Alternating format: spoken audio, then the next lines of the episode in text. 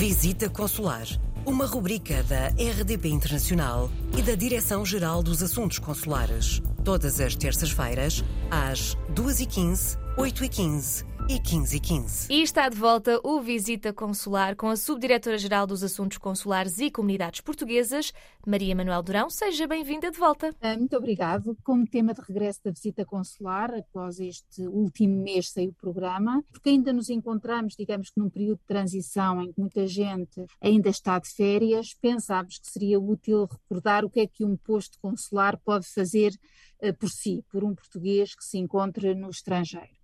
Isto porque as deslocações ao estrangeiro não estão isentas de situações para as quais os cidadãos portugueses podem necessitar de, de, apoio, e seja por motivo de férias, seja por deslocações, por motivos profissionais ou outras, é importante o conhecimento das áreas em que um posto consular pode ou não eh, intervir. E são várias as situações em que um, um cidadão português pode uh, recorrer a um posto consular. Por exemplo, em caso de perda ou furto do, do passaporte, um serviço consular pode lhe emitir um documento provisório para regressar a Portugal. Em circunstâncias excepcionais e de comprovada uh, insuficiência económica, pode promover a repatriação para para Portugal. Uh, no caso de, um, de, de surgir uma, um acidente ou uma doença, os serviços consulares podem facilitar o contacto com as unidades hospitalares, podem providenciar informação aos parentes mais próximos, aconselhando-os quanto aos procedimentos a, a adotar. Uh, em caso de detenção, podem facilitar o contacto com advogados, podem visitar um cidadão detido e informar, obviamente, a pedido, apenas a pedido deste, os familiares. Uh, há uma série de serviços de, de, assistência que é possível prestar aos portugueses no estrangeiro que se encontra, enfim, uh, dentro dos termos das leis nacionais e estrangeiras em vigor.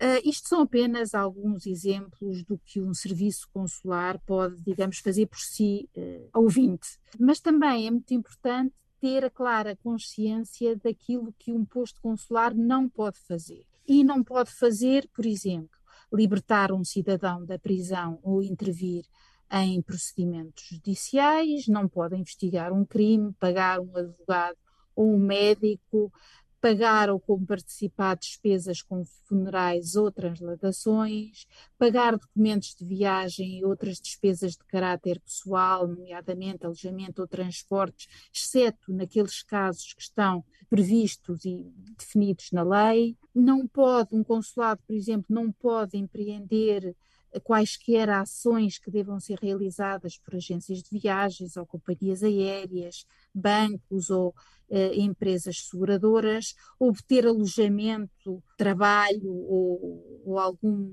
tipo de autorização de trabalho. Por exemplo, garantir, não pode garantir a realização de repatriações sanitárias de locais onde seja possível assegurar tratamento médico local considerado adequado, cuja responsabilidade da mesma caiba a uma empresa uh, seguradora e outros, outros casos que, por exemplo, também surgem, um, um, um serviço consular não pode assistir formalmente cidadãos com dupla nacionalidade no país da sua outra nacionalidade.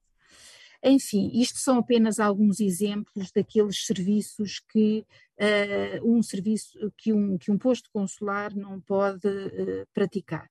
Por isso, o que aconselhamos é que antes de qualquer deslocação, é importante que prepare a sua viagem, verifique se dispõe de passaporte válido, se necessita de visto para o destino, obtenha informação junto dos órgãos locais e das agências de viagem uh, e consulte os conselhos aos viajantes. Uh, é também uh, recomendável o registro na aplicação do registro do viajante, aplicação de que já falámos uh, em vários outros programas, e em caso de urgência, obviamente, não hesite em contactar o gabinete de emergência consular Toda esta informação e ainda com mais detalhe pode ser consultada no portal das comunidades portuguesas. Muito obrigada, Maria Manuel Durão. O Visita Consular regressa na próxima terça-feira, por isso, até para a semana. Coloque as suas questões através do mail visitaconsular.rtp.pt.